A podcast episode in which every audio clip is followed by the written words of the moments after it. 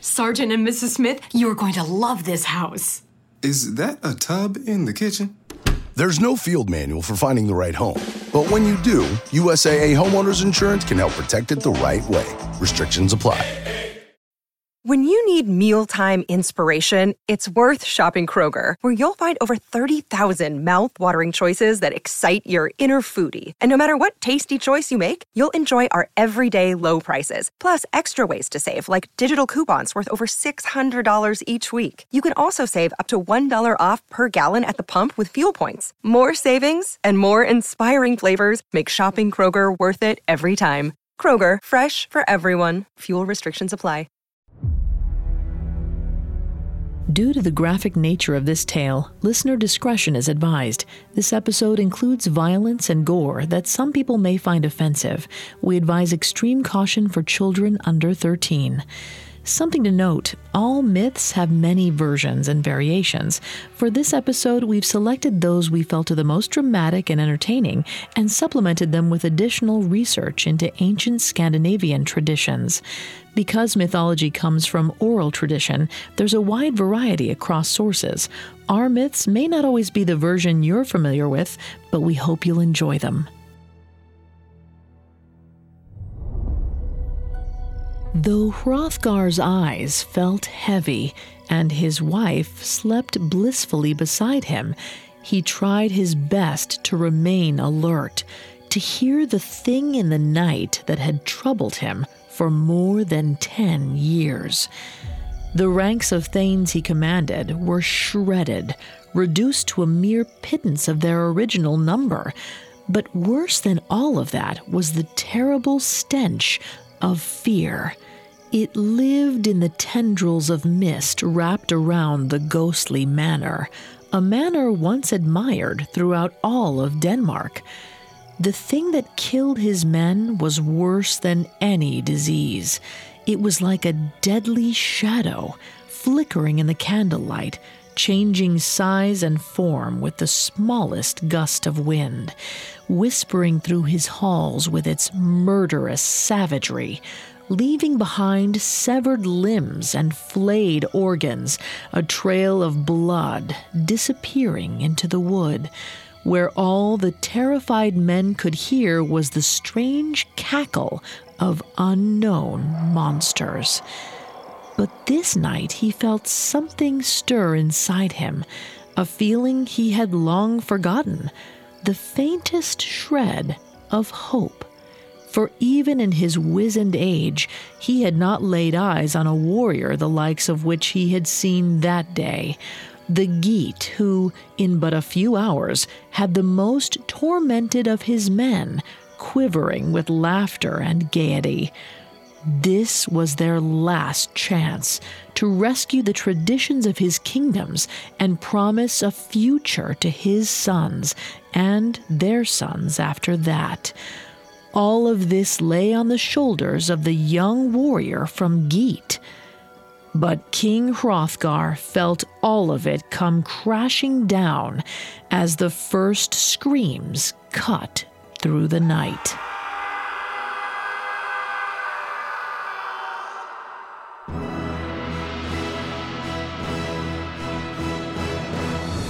Welcome to Mythology, a Parcast original. Every Tuesday, we present dramatic stories from ancient mythology and explore their origins. I'm your host and narrator, Vanessa Richardson. You can find all episodes of Mythology and all other Parcast originals for free on Spotify or wherever you listen to podcasts. To stream Mythology for free on Spotify, just open the app and type Mythology in the search bar. At Parcast, we're grateful for you, our listeners. You allow us to do what we love let us know how we're doing. Reach out on Facebook and Instagram at Parcast and Twitter at Parcast Network. And if you enjoy today's episode, the best way to help us is to leave a five star review wherever you're listening. It really does help. Today, we're covering one of the most famous and important works of Old English literature, a poem that has had a profound impact on the evolution of Western storytelling.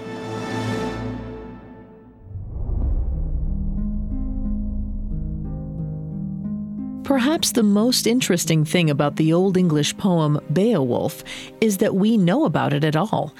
Written by an unknown poet, historians believe that the original text was first penned sometime in the 8th century CE, plus or minus a hundred years. It was then copied by a scribe in 1000 CE, plus or minus a hundred years.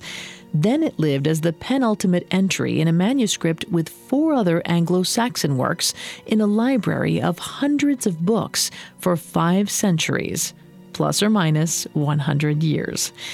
Then, as Henry VIII became tired of the Catholic Church and their tedious rules, he disbanded all monasteries in England, Wales, and Ireland, in the process, distributing their assets, most importantly, their books, to opportunistic collectors.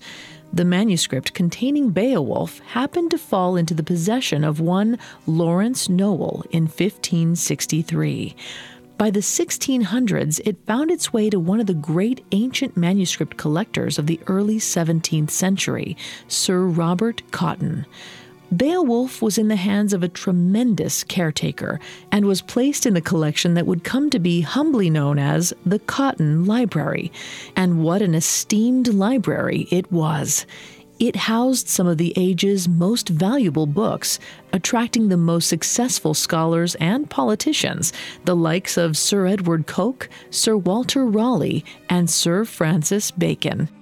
The collection was passed to Cotton's son, and then his son after that. In a rather gracious mood on his deathbed, Sir John Cotton donated the library to the British nation in 1702. 29 years later, in 1731, a fire at the Ashburnham House severely damaged many vitally important manuscripts, including the singular copy in existence of Beowulf. But tough underdog as our faded poem is, the piece only lost a word here and there, then several more as it naturally degraded over time, and even more when they attempted to rebind it.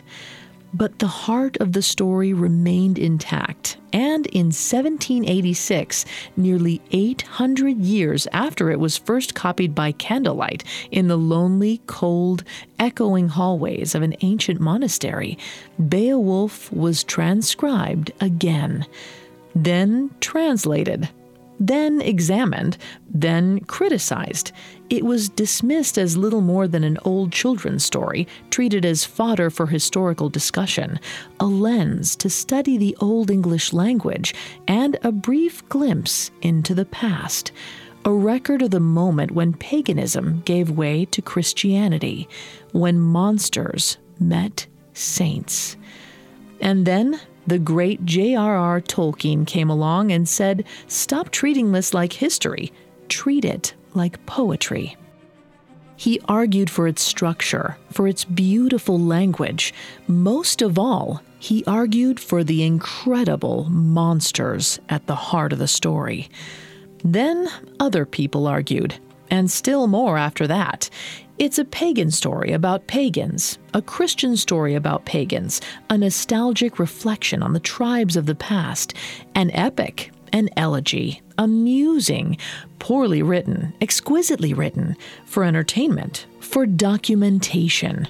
It was a recording of an oral history, or many oral histories combined into one. Grendel, the first monstrous antagonist of the poem, only vaguely described in the surviving manuscript, was a giant, most likely, or a specter, or symbol of jealousy, or a troll, or a draugr. The dragon at the end represented greed, or the elements, or the ancient world. And on and on the arguments went, and continue to go, assuring us of one thing and one thing alone. The story of Beowulf is not fixed. It continues to influence and change the very nature of our greatest works of fiction.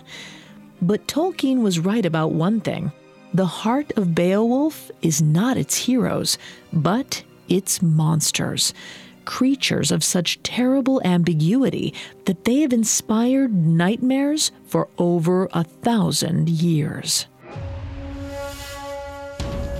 I heard the tale long ago from a nomadic tribe who moved without fanfare or volume.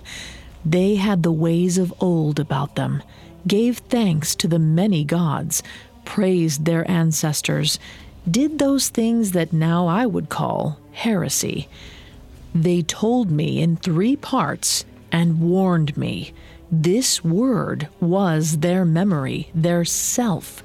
If I were to forget, I would doom them to a faceless oblivion. It started with the Danes and the great King Scyld Scefing, whose deeds and kindness brought his name to the far reaches of Scandinavia. He died with honor and great wealth, which he passed to his son. Scefing's son followed in the footsteps of his father and died with honor and great wealth, which he passed to his son, who ruled and died with honor and great wealth, which he passed to his four children. But one of these youths stood above the rest, a lad named Hrothgar. He banded together a troop of young men and led them to several decisive victories over other tribes ending the times of turmoil for the Danes, after which they found themselves transformed into seasoned veterans. Though they did not know him yet, they were blessed by God and sought his praise. Brothers, though we do not know who he is yet, we are blessed by God. We deserve the finest of reward. Huzzah! Huzzah! We deserve a feast the greatest feast the Danes have ever laid eyes on. With boar and mussels and herring, turnips and onions and dates, beer and mead enough to make Unferth feel momentarily brave. and where shall we eat such delicacies? On the grass we've stained with blood? A Scylding will feast wherever his hunger takes him. And you, Unferth, would be wise to watch your tongue, lest we want to add some local flavor to our meal. but mayhaps the coward is right. The Scyldings should have a hall worthy of our feast. A hall worthy of all feasts to come. Huzzah! The king felt inspired then by the glory, by his chanting men, by the fate that brought him such fortune. Let us not stop at Danes. All are welcome, from the corners of all Scandinavia. There is work to be done, to build the great hall, and I, King Hrothgar, do promise to share my wealth to young and old, rich and poor so that no man in Denmark shall want again. Word spread quickly of the king's generous offer, and workers traveled to the land of the Danes to build the great hall. As it rose, it was easy to see that the king's promise would come to pass. The hall, which they called Heorot, was made with the finest craftsmanship. They cut great beams of oak for the walls and the ceiling. They adorned the interior with gold and horns, covered the chairs with soft furs, and built a fireplace so large it could fit small trees inside. The king was happy with his work. If he had known God, he surely would have thanked him for his blessing. Brothers, sisters, now we truly have a place worthy of celebrating our great victories! The Danes celebrated their labors, and Hrothgar freely shared his wealth. But the hall represented more to them than a simple dining hall. It was where the king's best thanes, or noblemen, could rest and share their brotherhood to show that they would be ready for any battle or invading force that would dare test their might. After their years of war, the hall was a place of safety, one where they all felt comfortable unrolling their bedrolls and laying down amidst the merrymaking. Until, one by one, they all fell asleep. None suspected such a thing could happen. After all, who looks at the shadows and suspects foul play? Who thinks of the mist as evil? Who would be afraid of the carnivorous night air? If any of the men had still been awake, they might have sensed it a fleeting ripple in the air around them. They might have heard the muffled groans of their comrades, smelt the strange odor, pungent, damp, rotten. But all slept soundly, at least until. They awoke instantly at the horrible scream. Candles! Someone please, light the. By Thor's hammer, what has happened here? The moment the candles were lit, the king wished he could blow them out again. Before him was carnage he'd never seen before, even in all his years of battle. The limbs of his men were cast about the hall. Some were slit open at the belly, like a slain boar being prepared for the spigot. Heads were ripped clean off. Blood decorated the floors, the walls, the tables, the gold and jeweled decorations. A red trail led to the great wooden door that now hung open, letting a draft of cool air wash into the bitter and tingling scent of the slaughter. The bloody path led out the door and into the woods. Whatever left it had made no effort to cover its tracks, but none among them dared follow it. When they finished clearing the hall, 30 bodies were stacked high outside the door. The servants wiped the blood from the floors and walls and jewels until nothing remained but the memory of that terrible night. Even that they suppressed as best they could, speaking of it only in subdued whispers, and even those dwindled to veiled illusion. The only thing to do, my king, is feast again. Aye. Perhaps it will show the thing we are not afraid. It will show the men that we are not afraid. They tremble now, even in the light of day. A trembling hand cannot hold a sword. But a trembling hand at least belongs to a living thing. The king agreed with Aeschere, his most trusted adviser.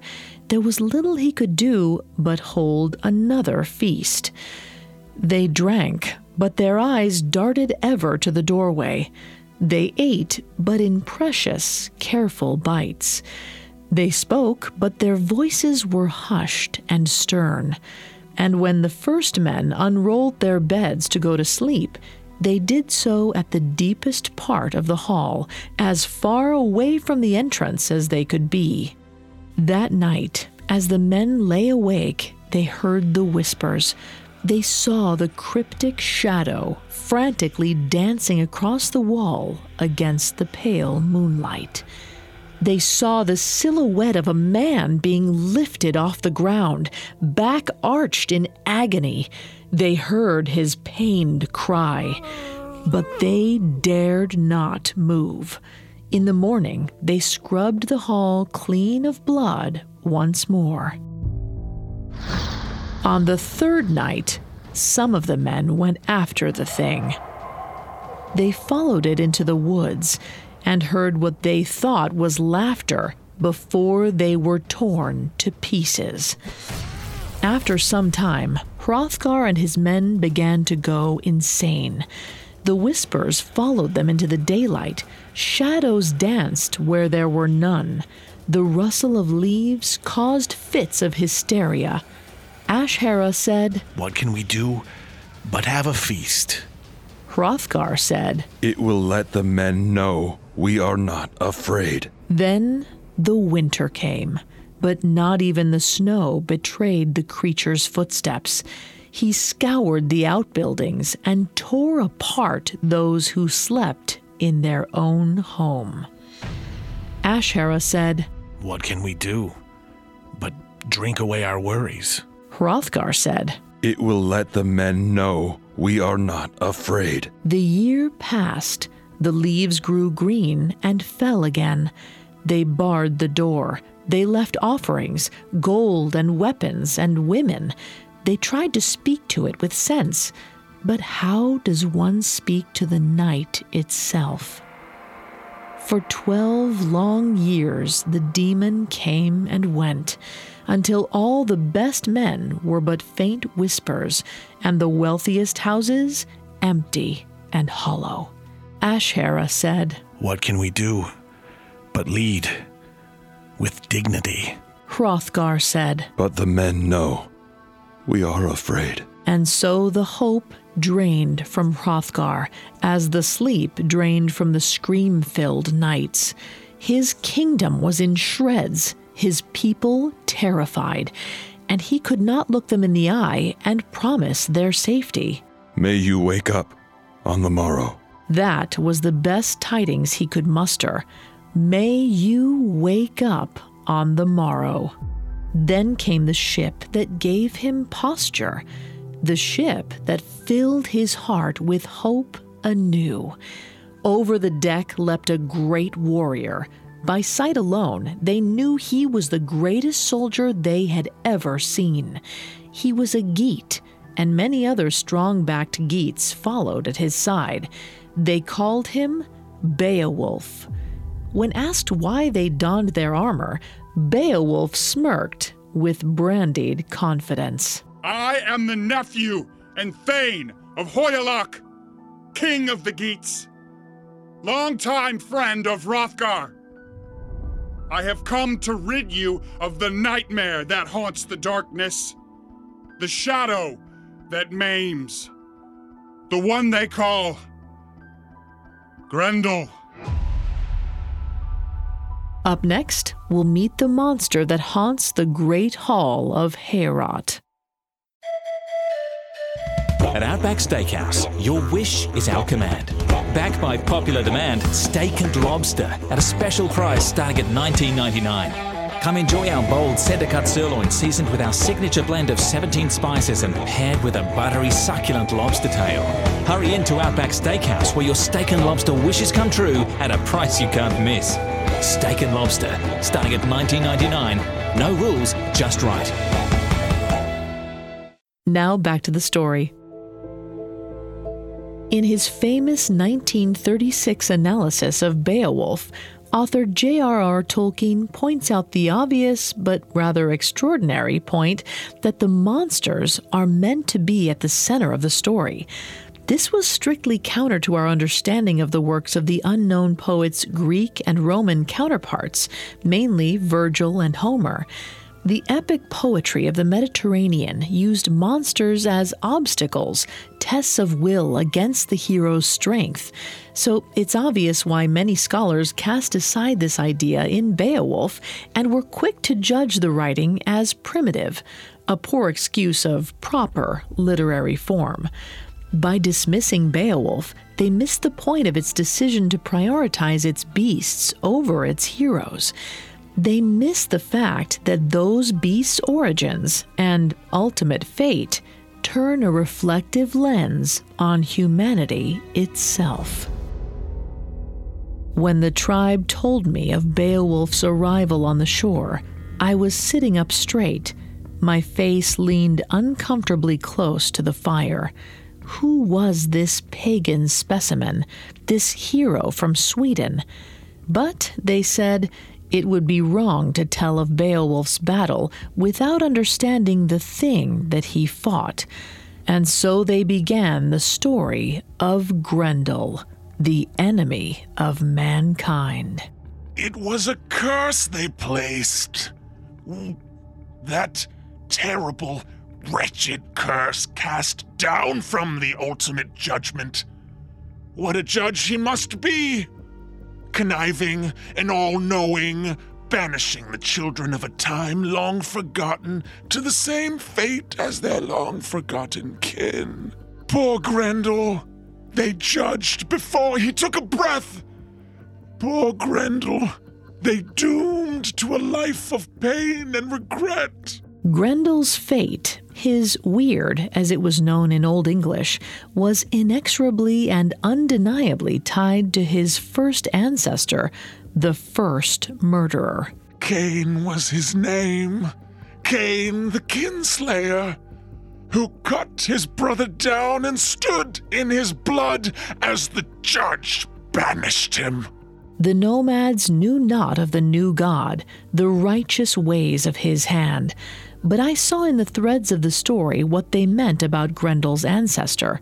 Those of us who knew the old gods and the new understood the fate of Cain. He was banished to the land of Nod, east of the Garden of Eden. He became corrupt and morphed into the decrepit manifestation of his terrible sin. His sons and daughters were monstrous by nature, with reptilian skin and the strength of great beasts. Their faces had eyes and noses and mouths, and they walked on two legs, but little else of them resembled humanity. Over time, their ambiguous form became more malleable and shifty. They were not spirits, but neither were they truly solid.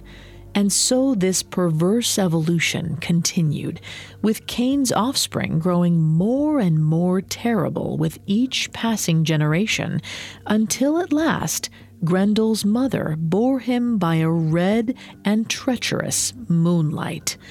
So sinuous and shifty was he that his mother could hardly hold the creature, he walked after only a few days and was quick to explore the furthest reaches of the land. But the noise, the noise, the giants and their terrible noise, their cackles, their grunts, their screams, their brutish destruction, and trembling movements.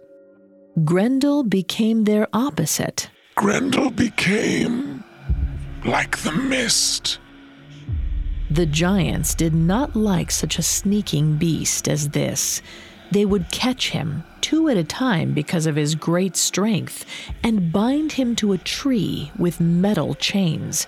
When they stabbed him with the ends of their swords, he would drip reddish black blood, but he would never wail.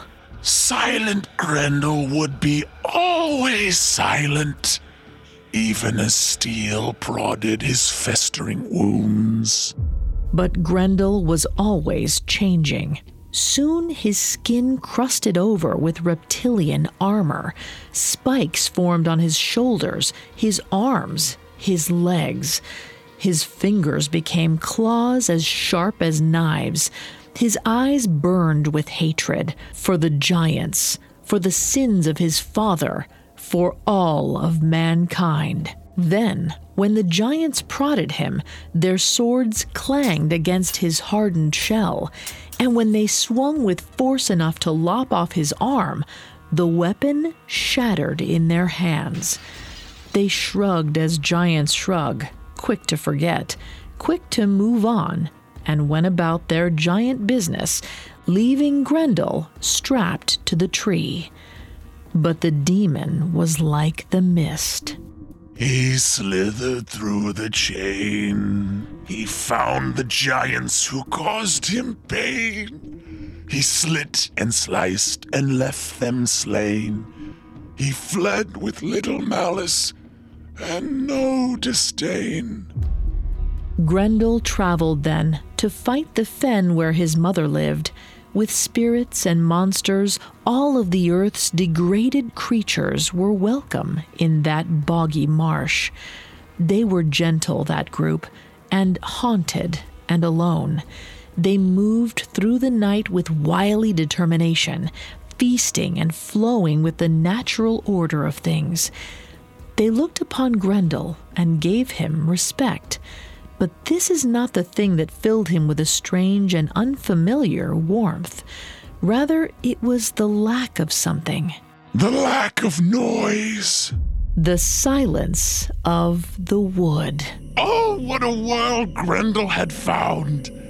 He could hear the sounds of the nocturne, the crunch of his mangy feet against the grass, the breath of rodents the burbling of the marshy fen. This was peace as Grendel had not known, the world to which he belonged, found after years of torture, years of punishment for his mere existence. But then came the men, those terrible Danes. Their battles assaulted his ears, their war cries echoed in his mind. Their horses trampled the insects that sang in the night, bringing an end to Grendel's beloved silence.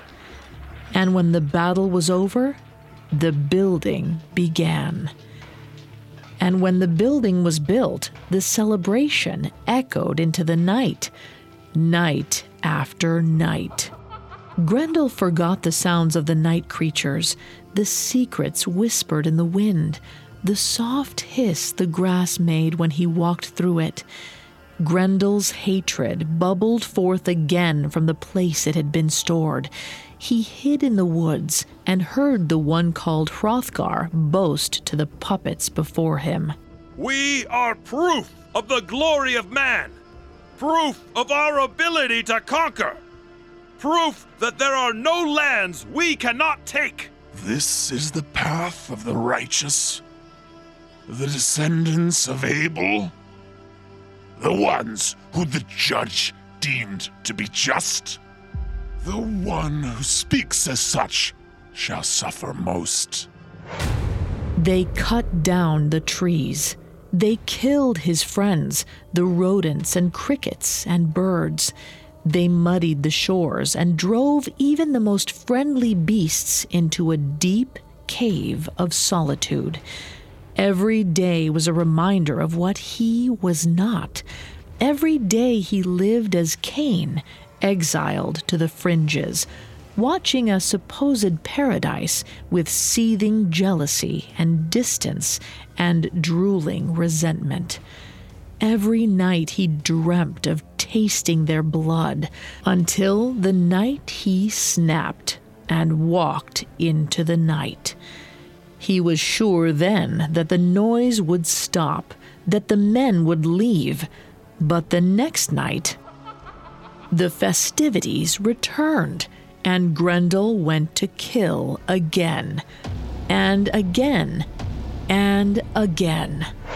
Forever, Grendel swears to kill again, to stop the noise, to hold their progress at bay, and taste their blood until they flee to their primordial past.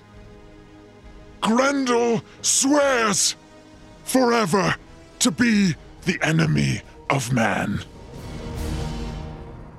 We'll see Grendel's famed confrontation with Beowulf in a moment. Now, back to the story. The physical form of the monster Grendel has been the subject of rigid debate among scholarly circles. Most agree that he's relatively humanoid in form, that is, bipedal, but that's about where the agreed upon description ends. Some argue that he is massive and deformed. Some interpret him as being more like a troll. Some even go so far as to suggest that he's a type of humanoid dragon. The physical form matters because it helps us to understand what Grendel was meant to symbolize. The anonymous author of Beowulf asserts that Grendel is from the lineage of Cain, who in the Old Testament famously murders his brother Abel. This brings up an interesting point. Though Beowulf is set in the pagan past of Scandinavia, the author of the book inputs some decisively Christian themes the idea of a singular Almighty, the story of Cain, the protection and blessings of God the Father. But the poem also has some strong pagan elements and ideologies pride, tribal living, the ever proximate presence of death. It therefore represents the dichotomy and blending of these two religious worlds. This is clearly seen in Grendel, whose role as the offspring of a kinslayer viciously offends both the Christian and pagan morality. It is the ultimate betrayal, the terrible manifestation of jealousy, and for this reason, Grendel's actions must be punished. What I mean, dear noble Hrothgar, is that if the beast wears no armor, I shall wear no armor. If the demon wields no weapons, then I shall meet it with my bare hands. I heard you well enough the first time, young Beowulf, but I still think it ill advised. Which is why you are king and not an advisor. But. Dear king, you say you have not seen this thing? I have not. And swinging your swords wildly into the darkness has yielded little results? Less than little.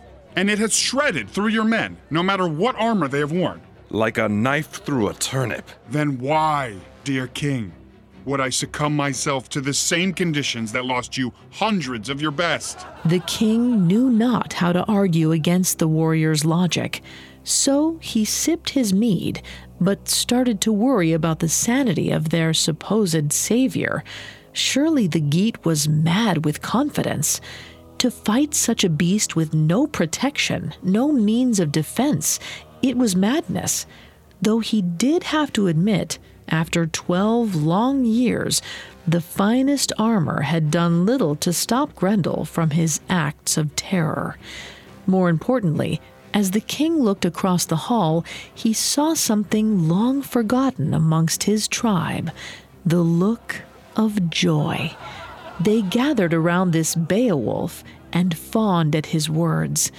They threw back their mead like it was a decade prior and wrapped their arms around each other in the show of brotherhood. It reminded Hrothgar of the old days when they shared bountiful cups before battle. There was little like the tradition of preparing the men for a dangerous endeavor by drinking themselves in a drunken stupor. Indeed, all the men were happy. All kept their cups to the brim. That is, except for Unferth, whose pinched face looked over the brim of his goblet with a furrowed and darkened brow.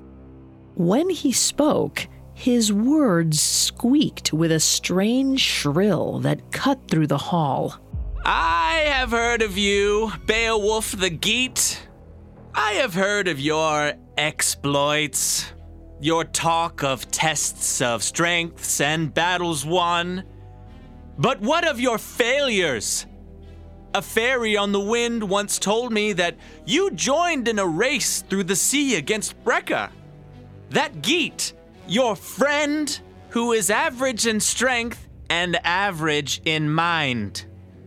When, after a week passed, the race came to a finish, Breca emerged from the ocean victorious, while you had yet to even breach the horizon. The crowd shifted uneasily. Hrothgar tensed and gripped the arm of his chair. In that hall, they all knew Breca, and he was, as Unferth said, not necessarily impressive in any way. If it was true that Beowulf had lost this race, there was little hope this champion could beat Grendel. Aye, it's true I swam for a week. But did they tell you, dear Unferth, that I swam in full chainmail to keep things even? Did they tell you that I would have won were I not dragged under by nine horrible sea beasts? Nine beasts that I did draw my sword upon and slay in the depths of the ocean. Nine beasts that washed ashore that very next day. Nine, dear Unferth. But you're right. Breca did earn the victory in the race that day. But it was I who won the glory. Huzzah! Huzzah! He's too humble. I heard it was ten. A true feat to fight the beasts of the sea. A warrior. A hero. Not like that Unferth, who won't even sleep in the hall. As they all gathered around Beowulf and slapped his back, Unferth slank back to his corner. Now, filled again with energy, Hrothgar stood and shouted, To Beowulf! the champion that shall save us all! To Beowulf! And with that, Hrothgar retired to his chambers. The men started to bed down, exhausted from their drink, happy to have found celebration once more. All of them had forgotten the fear that had kept them close company for those long years. The shadow moved through the wood with its sinister grace. Mist shrouded the thing, leaving tendrils of white wrapped around the wood. It seemed like a black cloud cutting through the damp air. Grendel thought they learned. Grendel thought the noise was gone. But the vile creatures brought the noise back. And now they must learn again the folly of disturbing the slumber of Middle Earth. Grendel's rage was scouring. He would rip every last human in that hall to shreds. He thought they understood his wrath. He thought they knew to stay silent. But now they celebrated again.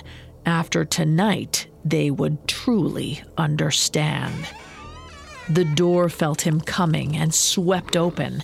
Before anything could so much as stir, he ripped one man in half and sliced open the stomach of another.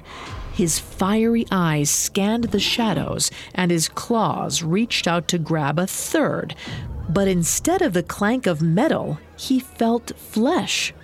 And then, something the beast was completely unprepared for the iron grip of a human hand that clasped his forearm and squeezed. Grendel shrieked. It was not so much the pain as the surprise. He tried to pull away, but this thing, whatever it was, held him far too tight. So Grendel did the only thing he could he gripped and pulled. Beowulf locked eyes with the devil spawn in front of him, or at least what he thought were eyes. They were red and desperate and flickered and waned like a snapping fire. They shifted this way and that, as though not entirely attached to its head. The thing looked as darkness. Its shadowy outline was difficult to make out against the faint candlelight. Its skin looked sharp and pointed all over, as though covered in tiny knives. In fact, he could feel that sharpness. Its rough jacket chafed beneath his grip as it gripped him back. Its claws dug into his skin, tearing his flesh. Beowulf knew that there was no way out for either of them. This fight would start and end with the stronger grip, a true show of strength. So he gritted his teeth, dug his feet into the ground, and pulled, and pulled, and pulled.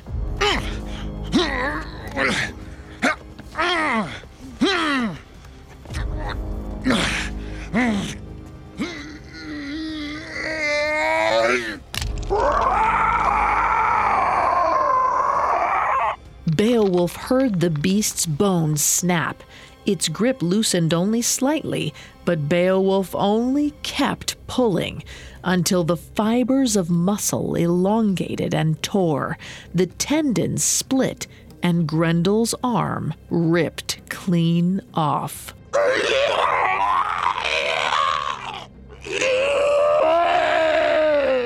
Grendel's cry was horrible and piercing as it cut through the hall, through the village, through the countryside.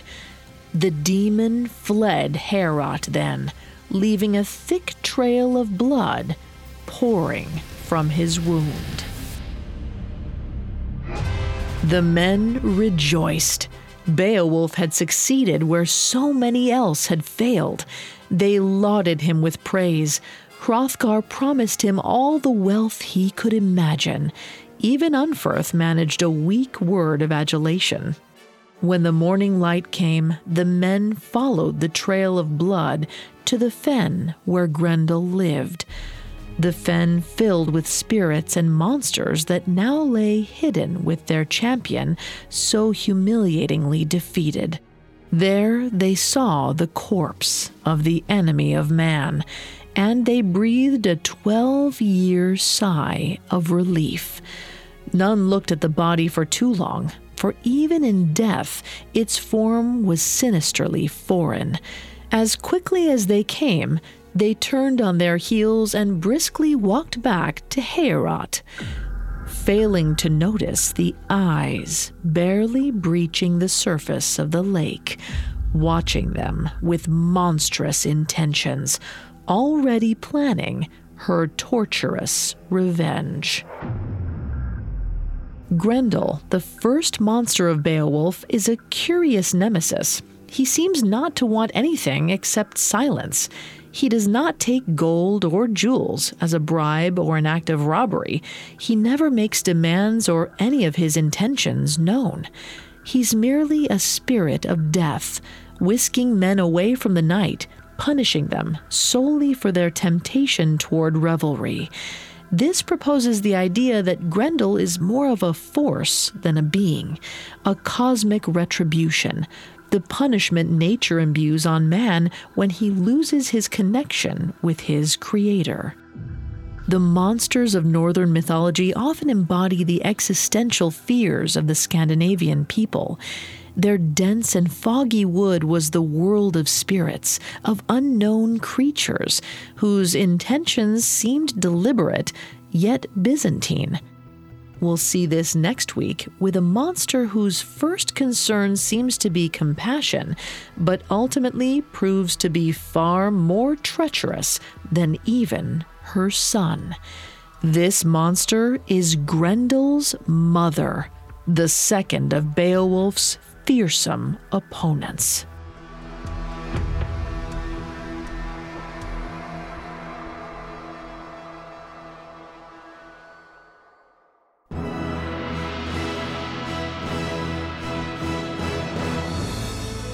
Thanks again for tuning in to Mythology. We'll be back Tuesday with part two of Beowulf.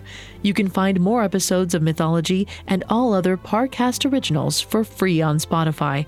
Not only does Spotify already have all of your favorite music, but now Spotify is making it easy for you to enjoy all of your favorite Parcast originals, like Mythology, for free from your phone, desktop, or smart speaker. To stream Mythology on Spotify, just open the app and type Mythology in the search bar. If you enjoy mythology, especially this episode, you'll love my other podcast, Mythical Monsters. Every week, we dive into the origin of a terrifying legendary monster and why we fear them. And don't forget to follow us on Facebook and Instagram at Parcast and Twitter at Parcast Network. We'll be back next week with part two of this epic tale. Mythology was created by Max Cutler and is a Parcast Studios original. Executive producers include Max and Ron Cutler, sound design by Russell Nash, with production assistance by Ron Shapiro, Carly Madden, and Freddie Beckley. This episode of Mythology was written by Drew Cole, with writing assistance by Greg Castro. The amazing cast of voice actors includes Sky King, Harris Markson, and Dan Velasquez. I'm Vanessa Richardson.